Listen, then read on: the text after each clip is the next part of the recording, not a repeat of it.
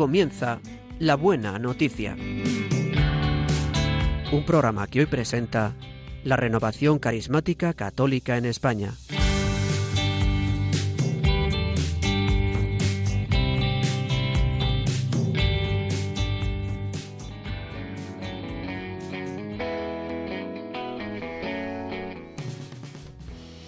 Bienvenidos a una nueva edición del programa de la Buena Noticia.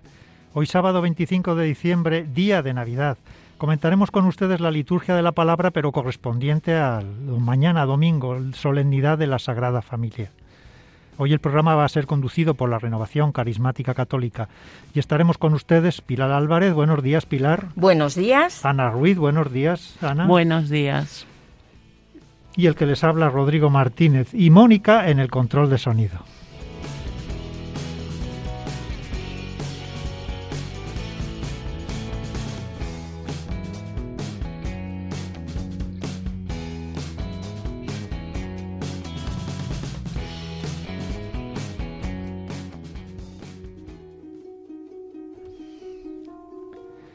El domingo que sigue a la Navidad, mañana domingo, nos lleva a la intimidad de aquella santa familia en la que se desarrolló el Hijo de Dios hecho hombre.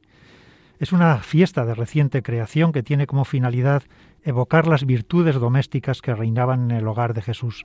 Fidelidad, trabajo, honradez, obediencia, respeto mutuo entre los padres y los hijos, y pedir que tengan vigencia también ahora en nuestras familias. El intento de la Iglesia de instituir esta fiesta es la de designar en la Sagrada Familia un modelo y una fuente de inspiración para todas las familias humanas.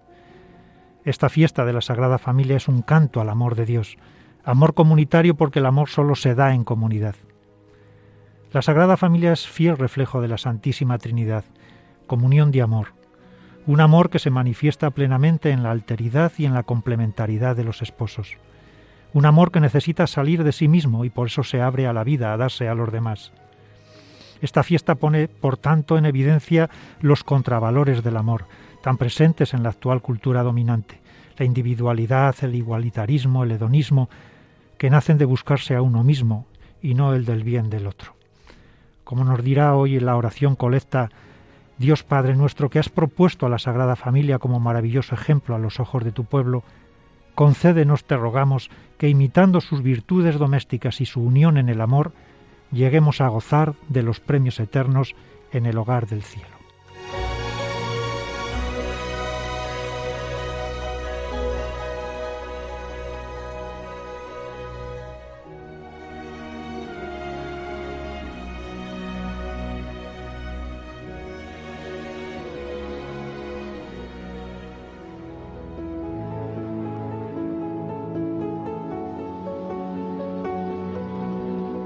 Lectura del libro del eclesiástico.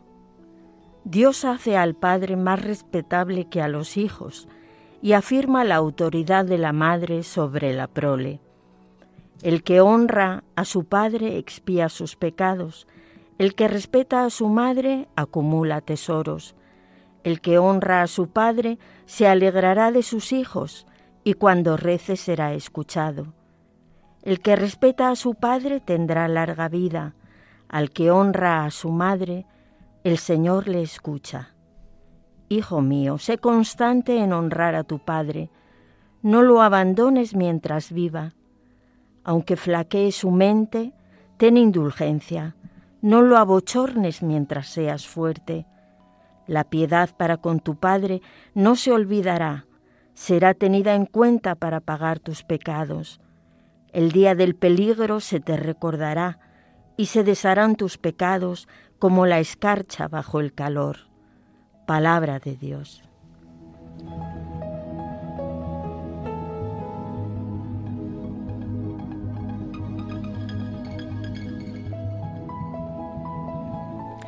El nombre de eclesiástico, que significa libro de la asamblea, se hizo tradicional en la Iglesia latina posiblemente por la frecuencia con que se utilizaba en los primeros siglos para la formación moral de catecúmenos y de los fieles.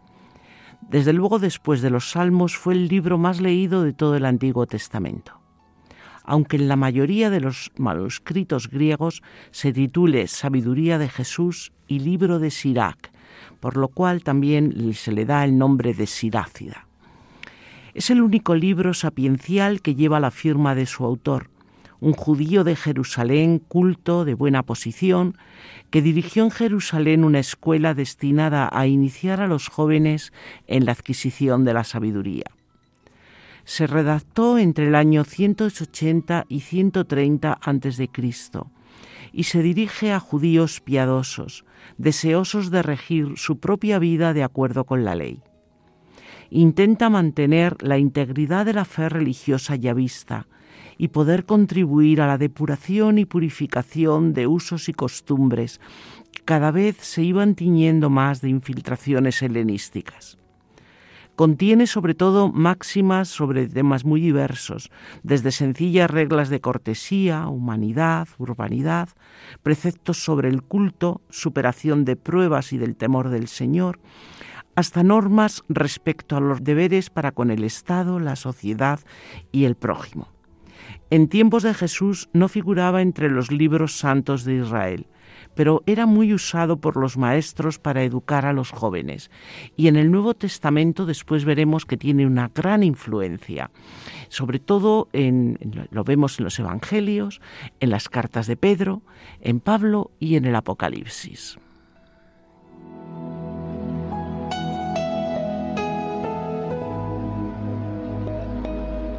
Ya en el eclesiástico se nos presenta un modelo de familia, en el cual aparecen tres verbos, respetar, obedecer y honrar. Y tres personas, padre, madre, hijo, y aparecen también después los abuelos. Estos tres verbos, respetar, obedecer y honrar, se refieren al padre y a la madre y a los mayores, pero en realidad se refieren a todos, porque en la familia hace falta el respeto de los unos para con los otros, hace falta la autoridad, la obediencia, para que todo funcione dentro de un orden, y hace falta el honrar a los que son mayores que nosotros en dignidad. Este es un modelo querido por Dios, y cuando el modelo falla, vemos cómo la familia se deteriora, donde las relaciones quedan malheridas, donde aparecen personas que no tienen rumbo y lo que es peor, viven fuera de la alegría y entran en el dolor.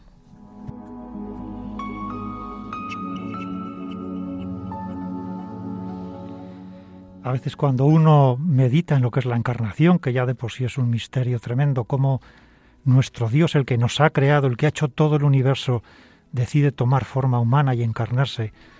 Pero, como digo, cuando pensamos en la encarnación, uno podía pensar que Jesucristo podía haber venido como un tal Superman, aparecer por las montañas y directamente proclamar el reino de Dios y hablarnos de Dios.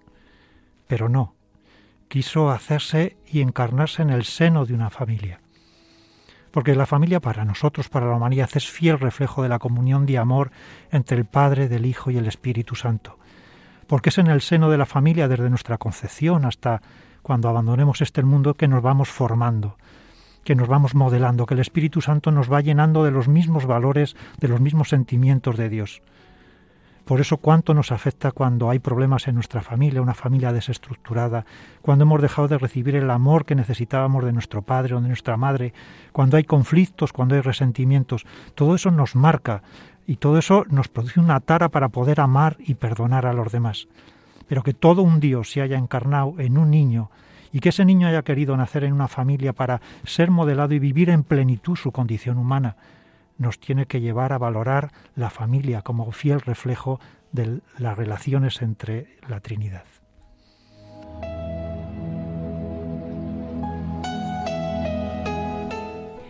Habla el, texto del verbo honrar. Y lo bonito es que además explica mucho y además con detalle qué significa exactamente honrar a los padres. En primer lugar, honrar es dar honor porque a los hijos se les pide que conduzcan una vida íntegra y correcta, de modo que los padres se puedan sentir orgullosos de ellos. En segundo lugar, es ayudarles, ayudarles cuando se encuentren en necesidad, porque ningún hijo debería soportar ver a los propios padres en situaciones semejantes. Y por último, honrar significa también darle peso. Los padres tienen que seguir teniendo en la familia el peso que merecen y no sentirse marginados, incluso a veces despreciados, y experimentar que sus palabras, sus consejos, sus recomendaciones o sus gestos de afecto no tienen ya ningún valor, ningún peso sobre el entorno familiar. A Dios le es muy agradable el amor de los hijos hacia los padres, y por ello el texto nos habla también de las promesas de bendición a favor de los que cuidan al padre y a la madre, y enumera cómo ese amor a los padres sirve de expiación para alcanzar el perdón de los pecados. El amor a los padres hace acumular tesoros delante de Dios. Quien honra a los padres será a la vez honrado por los hijos. Dice también que la oración, eh, la oración de quien honra a sus padres será escuchada. Y por último, añade que quien honra a sus padres tendrá larga vida, cosa que en el siglo II antes de Cristo en Israel se creía que era un bien eh, que eh, de alguna manera concretaba la bendición de Dios.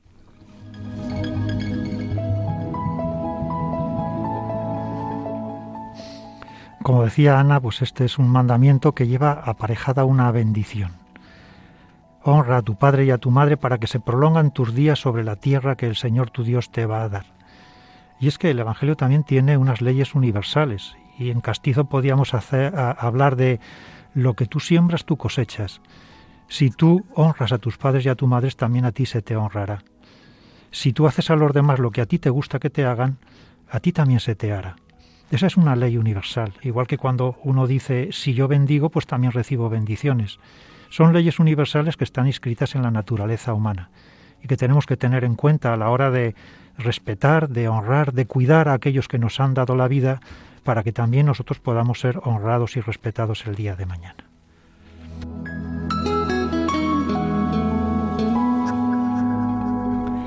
En la segunda parte de la lectura habla de una manera específica del comportamiento que tenemos que tener con los padres ancianos. Yo pienso que hoy día es algo que tendríamos mucho que plantearnos porque la debilidad no es solamente una debilidad que afecte físicamente, sino también mentalmente. Y cuidar de quien ha perdido la memoria, de quien repite siempre las mismas frases que nos resultan aburridas, incluso a veces ofensivas, es muy pesado pero sin embargo ese es el momento de manifestar hasta el fondo el amor que se le tiene. Recordemos que Dios ha elevado a la categoría de precepto el amar y honrar a los padres. Por lo tanto, no es algo que podamos hacer voluntariamente, es algo que el Señor quiere que lo hagamos. Y el eclesiástico, ya decimos, lo dice de una manera muy clara. En, un poco más adelante, en el, en el capítulo 7, 27-28, dice, honra a tu padre de todo corazón y no olvides los dolores de tu madre. Recuerda que ellos te engendraron. ¿Qué les darás por lo que te dieron? Santo Tomás decía que, bueno, pues que se, la verdad que a Dios le debemos todo, pero después de Dios a nuestros padres a quienes más les debemos en este mundo. Por lo tanto, todo lo que hagamos por nuestros padres, y especialmente en la ancianidad, va a ser poco. Es, tiene que ser, el, digamos, como la, prueba en la que se muestra que nuestro amor es gratuito y sin condiciones. Ya no es que le amemos porque nos resulte fácil o porque nos va a dar cosas y nos va a dar, porque a veces ya digo que el cuidar a estos padres enfermos o estos padres mayores es, nos resulta un peso, pero eh, es un hecho de, de, gratitud que no se debe, que se debe seguir y que debemos hacer porque el Señor así nos lo quiere pedir.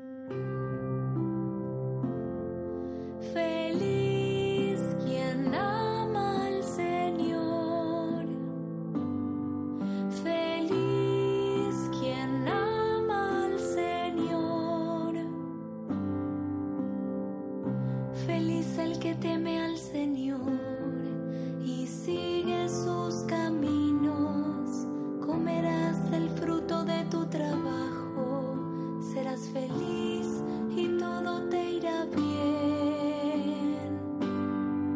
Feliz quien ama al Señor. Tu esposa será como una vid fecunda en el cielo. Como retoños de olivo alrededor de tu mesa. Feliz quien ama al Señor. Así será bendecido el hombre que teme al Señor.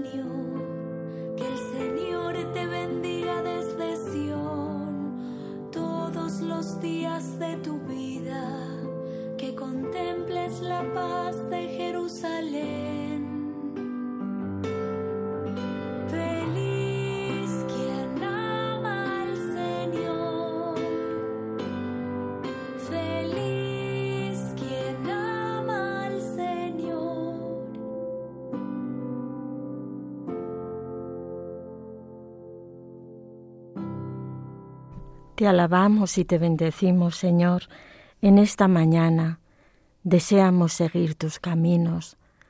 Deseamos seguir el ejemplo de la Sagrada Familia. Cómo me gustaría entrar en Nazaret, en tu casa, Jesús, y ver a tu madre, y ver a José, y verte a ti, y ver cómo os comportáis, cómo os habláis, cómo rezáis, te alabamos y te bendecimos, Dios nuestro, en esta mañana en la que se esponja nuestro corazón observándoos, mirando cómo os amáis, cómo entráis en la voluntad del Padre y cómo hacéis crecer el amor entre vosotros y alrededor, como vuestros vecinos quieren ir a vuestra casa, porque allí se está bien, porque allí se respira amor y paz Bendito y alabado sea, Señor. Gloria a ti. Enséñanos a seguir tus caminos. Feliz quien ama al Señor. Bendito seas, Señor, porque tú nos amas tanto que nos quieres felices. Y nos quieres felices también en la tierra.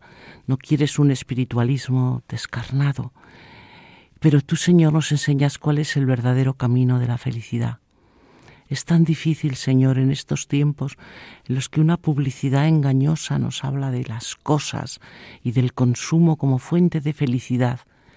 Y es falso, porque la felicidad es seguirte a ti, seguir tu camino. Y tú nos dices cómo en estas cosas pequeñas, cotidianas, vamos a ser bendecidos con la felicidad y nos hablas de la familia, de la belleza de la familia, de la belleza de estar los hijos en torno a la mesa, de la felicidad de la fecundidad en la familia. Bendito seas, Señor, te damos gracias, te bendecimos, te alabamos, te glorificamos.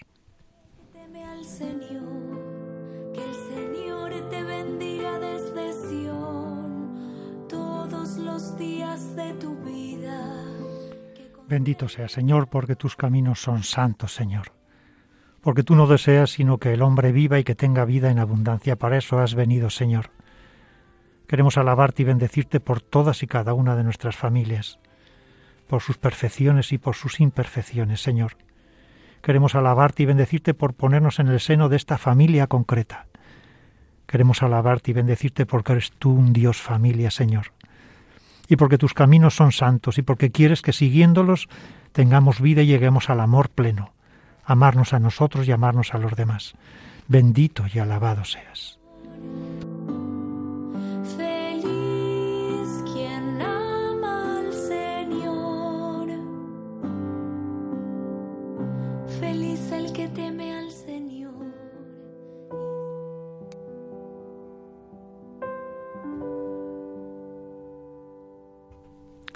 Lectura de la carta del apóstol San Pablo a los colosenses.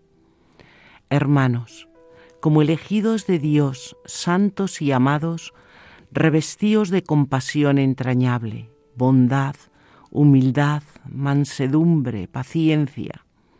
Sobrellevaos mutuamente y perdonaos cuando alguno tenga quejas contra otro.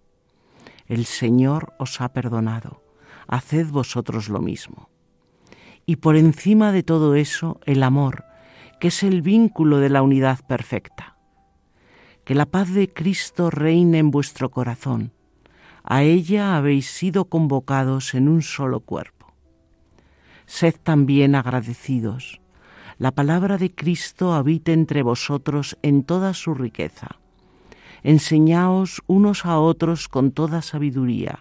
Exhortaos mutuamente cantad a Dios dando gracias de corazón con salmos, himnos y cánticos inspirados.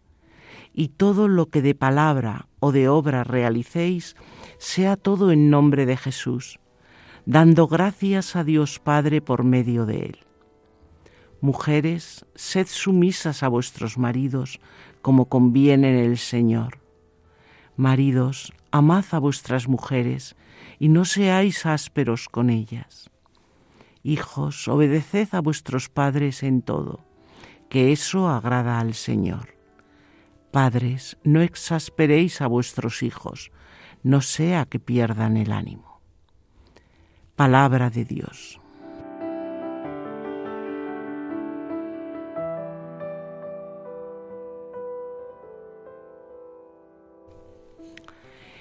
La carta a los colosenses es un escrito breve que está dirigido a los cristianos que habitaban en esa antigua ciudad de Colosa, en Frigia, en el sudoeste de Asia Menor. Se escribió, se supone, entre los años 61 y 63 para combatir algunos errores que amenazaban a la comunidad, porque bajo pretexto de filosofía algunos trataban de difundir una doctrina que asignaba a Cristo un lugar subordinado en la jerarquía de los seres espirituales que rigen el universo y cuyo culto recomendaban. Además, querían imponer el rito de la circuncisión, como también algunas prácticas ascéticas y determinadas prescripciones sobre fiestas y alimentos, que supuestamente debían completar la salvación comenzada por Jesús. Pablo en su carta combate todos estos errores, destacando claramente la supremacía absoluta de Cristo sobre todas las cosas. Y así como la primera parte de la carta es de carácter teórico doctrinal, en la segunda parte a la que pertenece este pasaje y proclamado hay una exhortación moral. Y aquí lo vamos a encontrar que nos explicará toda una serie de puntos sobre cómo tiene que vivir realmente un cristiano. Qué necesarias es en nuestra familia la misericordia y en nuestro trabajo y en nuestros grupos de oración, misericordia entrañable, bondad, humildad, dulzura, comprensión, porque nunca ha estado el hombre tan herido como lo está hoy, y es porque le falta todo esto. Nos falta el saber amarnos y el saber perdonarnos, y a esto es lo que a lo que estamos llamados. Para eso nos ha elegido el Señor. Y respecto a lo que dice de las familias, es como si se nos recordase que no perdamos cada uno nuestra identidad. Mujeres, no os olvidéis de la dulzura, de la comprensión, de las entrañas de misericordia, pues esto es lo que nos hace mujeres, esto es lo que es nuestra identidad. Maridos, no seáis ásperos.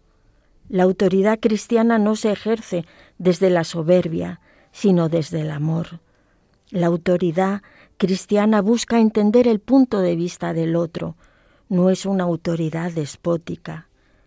Hijos, obedecer significa reconocer no solo la autoridad del otro, sino reconocer su experiencia, significa confiar en aquel que te ha dado la vida. Padres, no exasperéis a vuestros hijos. No pidas que tus hijos sean un calco tuyo. Dios les ha dado su propia identidad. No son un juguete en tus manos, y mucho menos un arma. No son de tu propiedad. Así que, padres, tenemos que, que ver cómo ejercemos esa autoridad que Dios nos ha, nos ha dado a veces eh, la utilizamos pues en nuestro favor. Y esa no es la voluntad de Dios. La familia de Nazaret es nuestro modelo, pues mm, miremosles a ellos. Hay dos palabras claves en el comienzo de la carta de, de San Pablo, elegidos y sobrellevados, y son claves para comprender las relaciones con los demás y nuestras propias relaciones con nosotros mismos. Elegidos porque cada ser humano, cada persona humana, ha sido pensada y elegida y predestinada por Dios desde toda la eternidad. Somos una obra maravillosa de Dios. No hay ningún ser humano que sobre o que sea imperfecto. Sobrellevaos porque no es una palabra de resignación. Eso nos lleva a vivir en la verdad. Yo tengo que conocer las cualidades, los dones, los talentos que Dios me ha dado, pero también a la luz del Espíritu Santo tengo que reconocer mis debilidades. Y lo mismo que en mí en los demás. Para amar, amar mis debilidades y amar a los demás en su debilidad. Para reconocer y amar los talentos y ponerlos al servicio a los demás y ponerlos también y reconocerlos en los demás. Solo cuando caminamos en la verdad y somos conscientes de la verdad, cuando miramos al otro como criatura única y elegida de Dios, con sus virtudes y con sus defectos igual que yo, es que la resignación, es que la eh, no se convierte en una resignación, sino en una relación de amor. No podemos aceptarnos y aceptar a los demás si no es con la gracia del Espíritu Santo.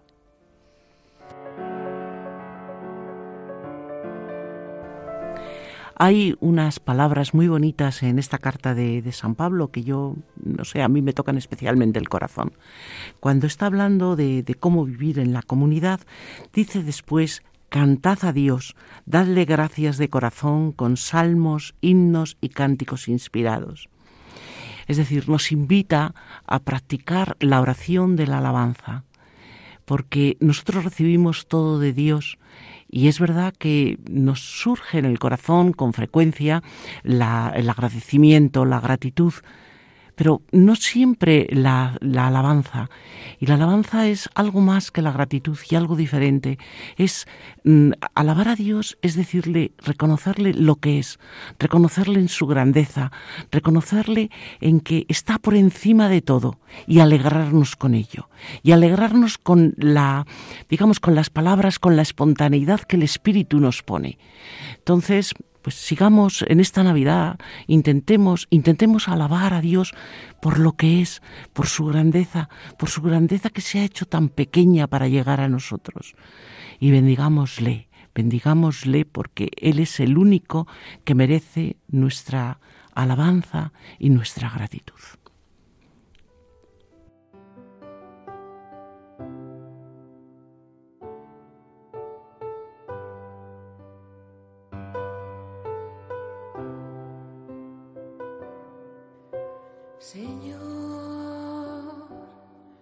Mi corazón no es ambicioso, Señor, ni mis ojos altaneros, yo no pretendo grandezas que superan mi capacidad. Señor, mi corazón no es ambicioso,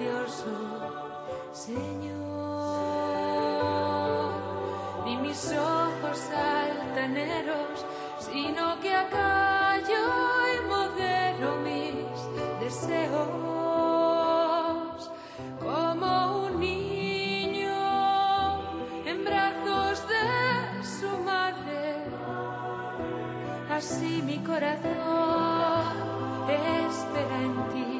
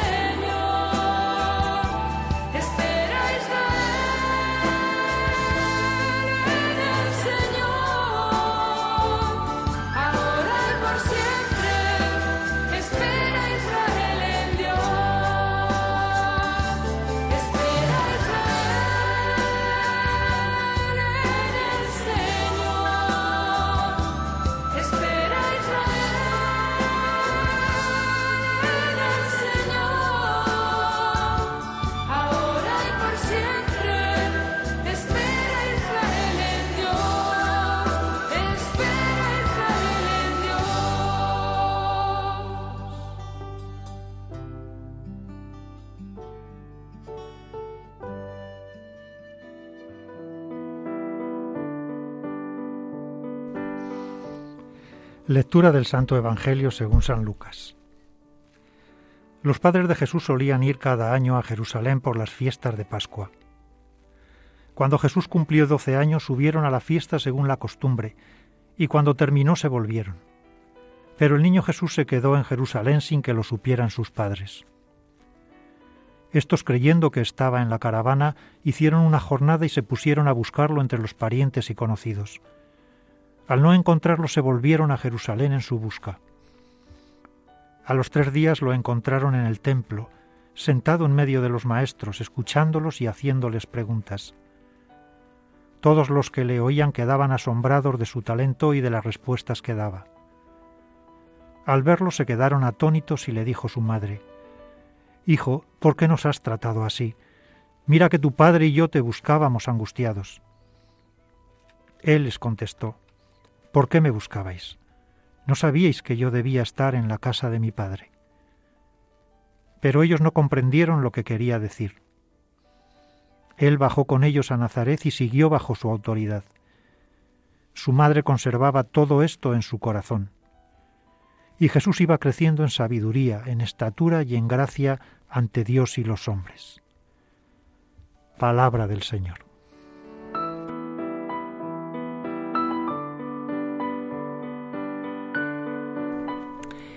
San Lucas, que era médico de profesión, era un hombre culto, un gran conocedor del griego, y fue discípulo de San Pablo. Él no fue testigo directo de la vida del Señor, pero posiblemente fue María quien le proporcionó la mayor parte de la información que se contiene en los primeros capítulos de su Evangelio. Este Evangelio se escribió con anterioridad a la caída de Jerusalén en el año 70 y parece ser que estaba destinado a cristianos que tenían un, origen pagano, que no eran romanos, y que Lucas lo que trataba es de reactivar la fe y el entusiasmo de los creyentes, poniendo de manifiesto el papel que tiene Jesús en la historia, y así escribe su historia de salvación. Para redactar el Evangelio hizo una prolija investigación, entrevistó a los que estaban más cerca de Jesús, sus apóstoles y sobre todo, como decíamos, a su madre, la Virgen María. Y solo por eso en su libro podemos encontrar afirmaciones sobre la Virgen que son muy íntimas, porque son las que María guardaba con cuidado en su corazón y las meditaba, como el propio San Lucas nos dice. También por esta relación tan cercana a María y se dice que por su pasión a la pintura, porque aunque se le comenta que era médico, pues mm, le llama así San Pablo, querido médico, en alguna ocasión, se dice que también él hacía pintura, se le considera como el primer retratista de la Virgen. Hay una, bueno, una tradición, pero que es muy bella en, en Roma. Hay una imagen muy querida que se llama la Salus Populi Romani y se dice que había sido pintada en un trozo de madera de la mesa en la que se utilizó para la última cena de Jesús con sus apóstoles y que había sido pintada por San Lucas. Es una tradición, pero muy bella, que nos habla, ya digo, de esta relación tan cercana entre Lucas y María. Por eso nosotros vamos a encontrarnos en el Evangelio de Lucas que del capítulo 1 al 4.13 es como una especie de introducción que está dedicado a la infancia, es decir, a la preparación del misterio. Y por eso podemos hoy contemplar, como continuación del misterio de la encarnación, la inserción del Hijo de Dios en la comunidad humana por excelencia, que es la familia, y la progresiva educación de Jesús por parte de José y de María.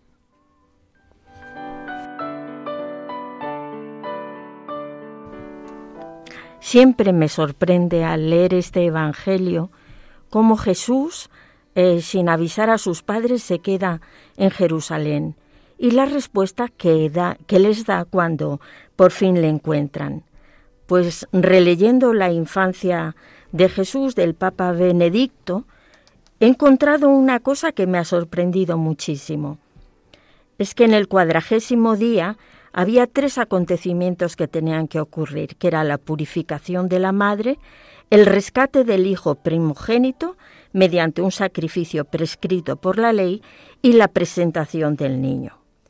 Bueno, María es evidente que no necesitaba ser purificada por el parto de Jesús, puesto que Jesús, este nacimiento es el que trae la purificación del mundo. Sabemos que ella obedece la ley y sirve justamente así al cumplimiento de las promesas. Pero sobre lo que yo quiero incidir es sobre el segundo acontecimiento, del que que se trata del rescate del primogénito, puesto que es propiedad incondicional de Dios. El precio del rescate del primogénito era de cinco ciclos y se podía pagar en todo el país a cualquier sacerdote. Lo singular de la narración de Lucas consiste en que no habla del rescate de Jesús, sino que pasa al tercer acontecimiento, la presentación de Jesús en el templo. ¿Qué es lo que esto nos quiere decir? Este niño no ha sido rescatado y no ha vuelto a pertenecer a María y a José, sino todo lo contrario, ha sido entregado personalmente a Dios en el templo, y es asignado totalmente como propiedad suya. Ahora ya entendemos quizás más por qué Jesús contesta a sus padres que Él debe estar en el templo ocupándose de las, de las cosas de su Padre.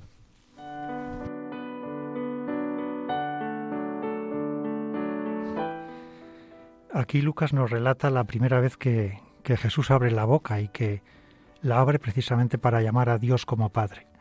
Y también el propio evangelista, al final, cuando Jesús está en la cruz, la última palabra que dice Jesús antes de morir es, Padre, en tus manos encomiendo mi espíritu. Cómo la conciencia de Dios como Padre marcó toda la actividad y toda la vida de Jesús.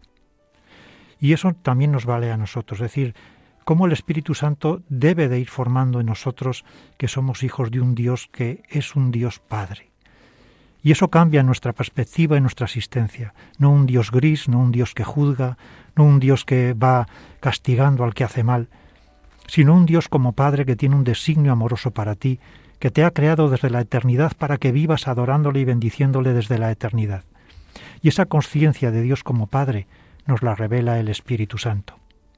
Y tener a Dios como Padre no significa entender todos sus designios y sus caminos, a veces de sufrimiento, a veces doloroso, a veces contra nuestra razón.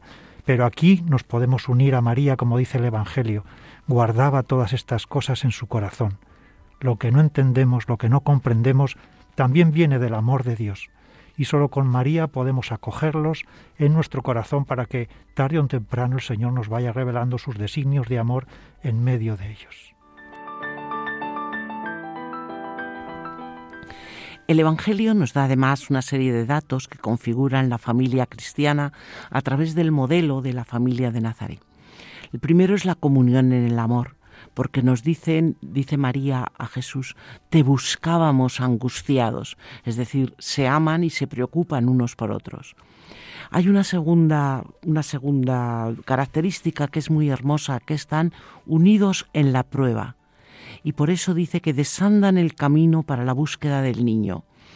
José y María están preocupados por el hijo y en, esa prueba no es que José mande a María o María mande a José a que arregle el tema, van juntos, van sufriendo juntos. Están cumpliendo además, hay un cumplimiento del deber religioso que está implícito en todo el Evangelio, porque ellos han subido a celebrar la Pascua. Y nosotros vemos además que también las palabras que contesta Jesús, no sabéis que debo ocuparme de las cosas de mi Padre, vemos que el tema de, de Dios ocupa un papel fundamental, un papel central en su vida. Y vemos además al final del Evangelio cómo la familia es una escuela de realización personal, porque dice que Jesús iba creciendo en sabiduría y en gracia ante Dios y ante los hombres. Es un mensaje que está dirigido a todos los padres cristianos, cuyo compromiso no es solamente dar a los hijos una instrucción, un trabajo, un lugar en el tejido de la sociedad civil, sino que lo más importante es consagrar los hijos al Señor desde los primeros años de la vida, metiendo en ellos eh, unas convicciones que sean profundas, es decir, educándoles en la fe.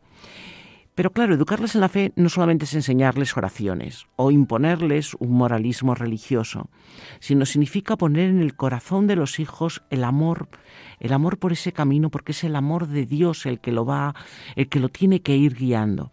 Es decir, mm, favorecer ese encuentro personal con Jesús desde los primeros años.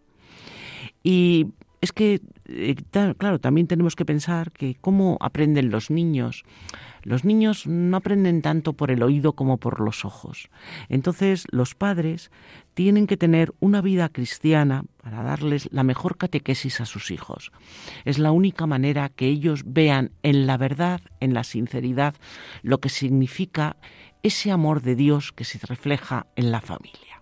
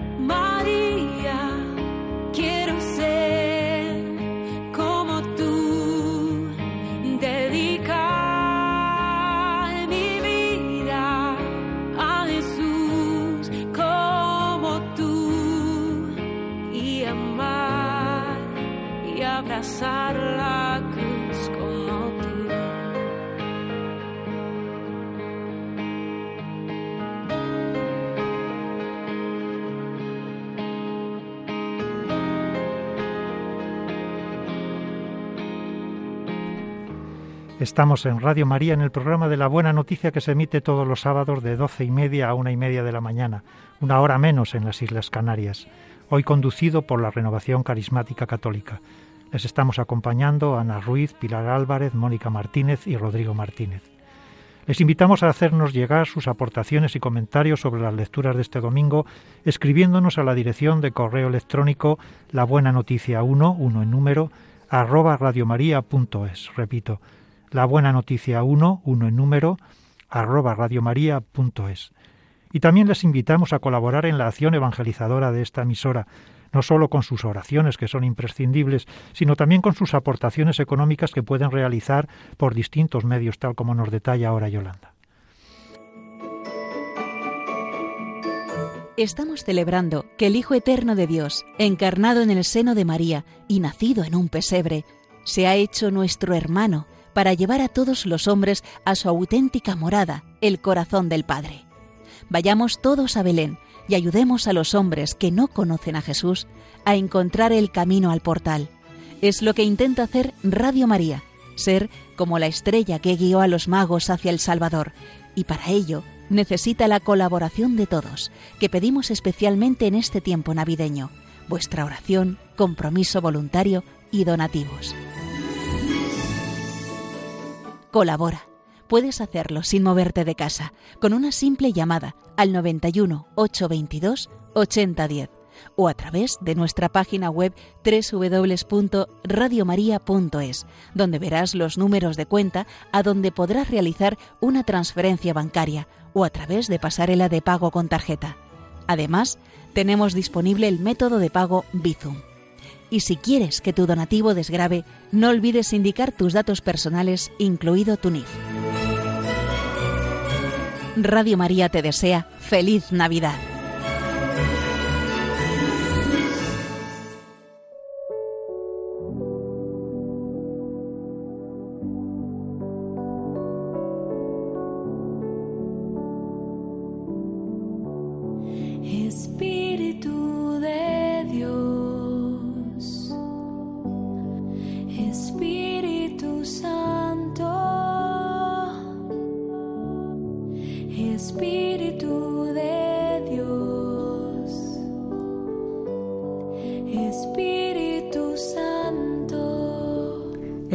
Santo, yo te quiero presentar en esta mañana a tantas familias heridas por el desamor, por la falta de perdón, por las palabras hirientes, por las malas miradas, por la falta de tiempo, por esos silencios que matan.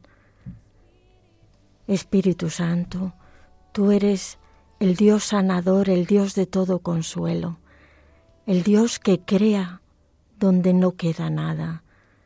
Haznos avivar el sacramento del matrimonio tan importante en la familia, al no sentir la presencia de Cristo vivo y operante, que es capaz de restaurar, que viene sanando.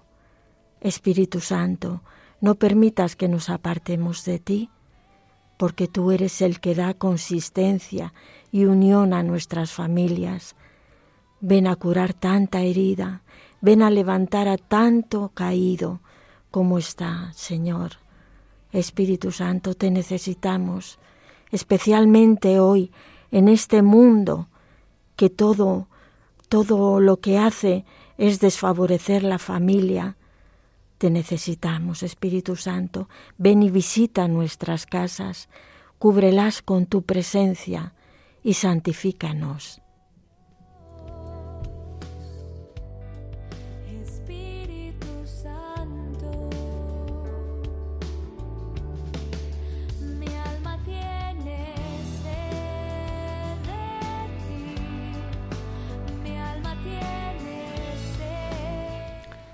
Espíritu de Dios, queremos poner bajo tu luz a toda nuestra sociedad, a, todos los problemas que hoy tenemos, especialmente en todas nuestras familias. Tú nos has dado un modelo, un modelo precioso, perfecto, un modelo sencillo, por otro lado, un modelo basado fundamentalmente en el amor, basado en el perdón, basado en la comprensión. Apiádate de tantos que en estos días, y sobre todo en estos días de Navidad, parece que son como más, más sensibles a ello, ven que en su familia no encuentran ese amor ni esa comprensión, que aunque puedan estar juntos físicamente, es solamente eso, que sus corazones son, eh, son campos cerrados, que no hay unión entre ellos. Señor, apiádate de tanta familia desestructurada, desestructurada porque tantas veces el mundo nos, nos ha cegado con sus luces, con sus luces falsas, y nos lleva por caminos que no son los adecuados y lleva a tomar unas decisiones muy equivocadas. Devuélvenos esos ojos de fe, esos ojos limpios que puedan ver lo que es el camino, que puedan verte a ti, que puedan ver a la familia, a la Sagrada Familia y que la puedan en su corazón desear como modelo. Solo tú, Señor, puedes cambiar los corazones. Haz, Señor, este derramamiento de tu gracia en estos días. Bendito y alabado seas.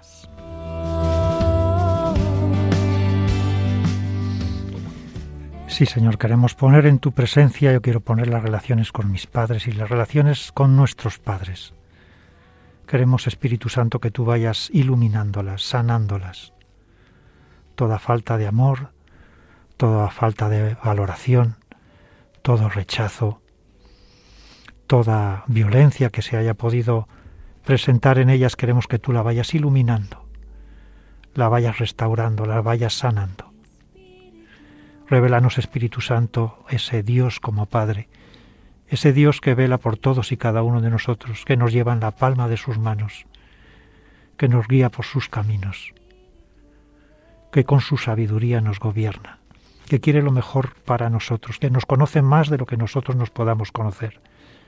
Y te pedimos, Espíritu Santo, de manera especial, la unción para todos los padres, para que sepan educar a sus hijos en el temor de Dios, para que puedan descubrir a través de su amor el amor del Padre, del Hijo y tu amor, Espíritu Santo. Con tu presencia, con tu unción, tras danos ese amor de la Santísima Trinidad y haznos instrumentos de tu amor para todos aquellos que nos rodean. Bendito y alabado seas.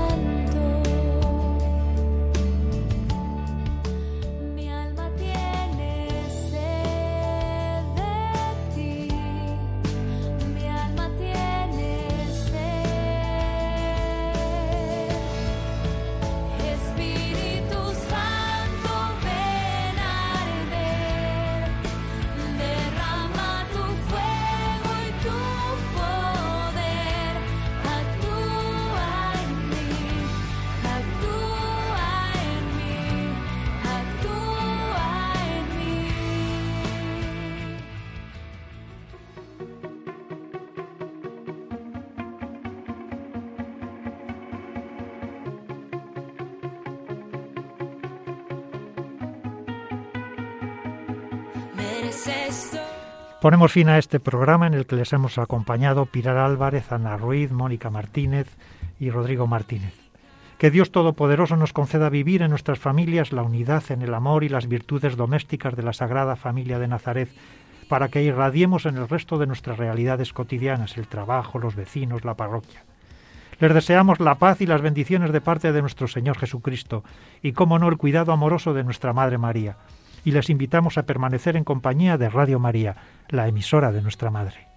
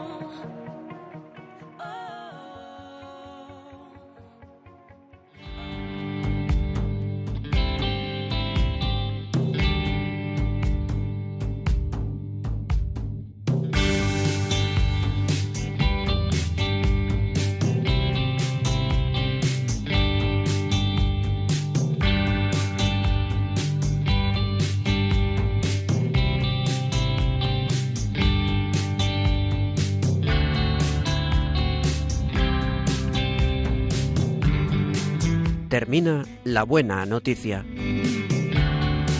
Un programa que hoy ha presentado la Renovación Carismática Católica en España.